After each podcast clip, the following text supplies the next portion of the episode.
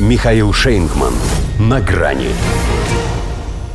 Давиды и Голиаф, островные государства Тихого океана, отказали США. Здравствуйте. На грани.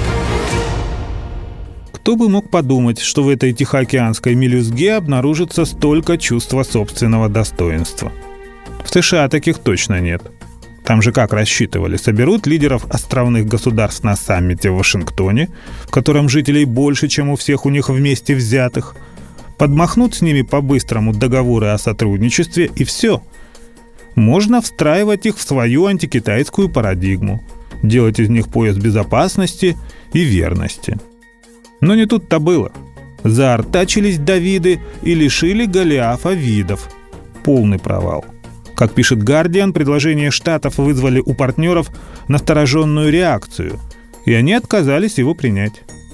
Ну, с Соломоновыми островами, допустим, все сразу было понятно. Их давно Китай оприходовал, заключив с ними полноформатное межгосударственное соглашение на все случаи жизни. Кроме разве что строительства военной базы – по крайней мере, в Пекине так говорят. Но и без нее случалось, что властям этих земель хватало смелости и наглости разворачивать боевые корабли США. Не пускали их ни воды набрать, ни провиантом пополниться. Последний раз месяц назад дали отворот-поворот сторожевику Оливер Хенри. Правительство даже на запрос его не ответило.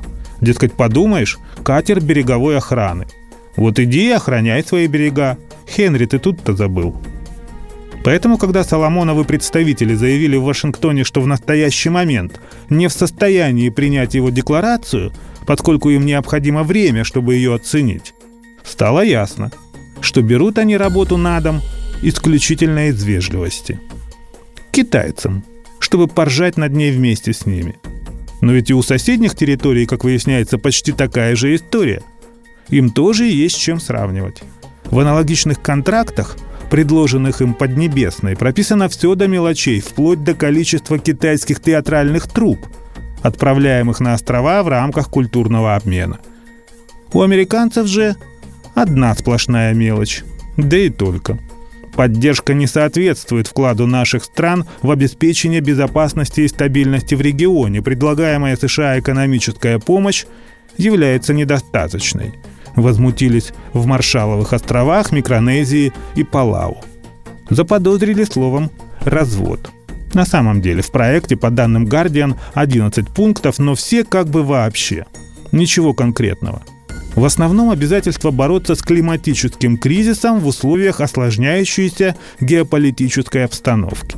При этом, как еще большее осложнение геополитической обстановки в АТР, а США держат курс именно на него – поможет борьбе с климатическим кризисом, не уточняется. Иначе говоря, остались янки не солоно хлебавши. Потому что здесь им не солоно, а Соломонова. Решение. А что так можно было? Спохватились где-то в Европе. Вам? Нет. Ибо это для тех, у кого есть чувство собственного достоинства. До свидания.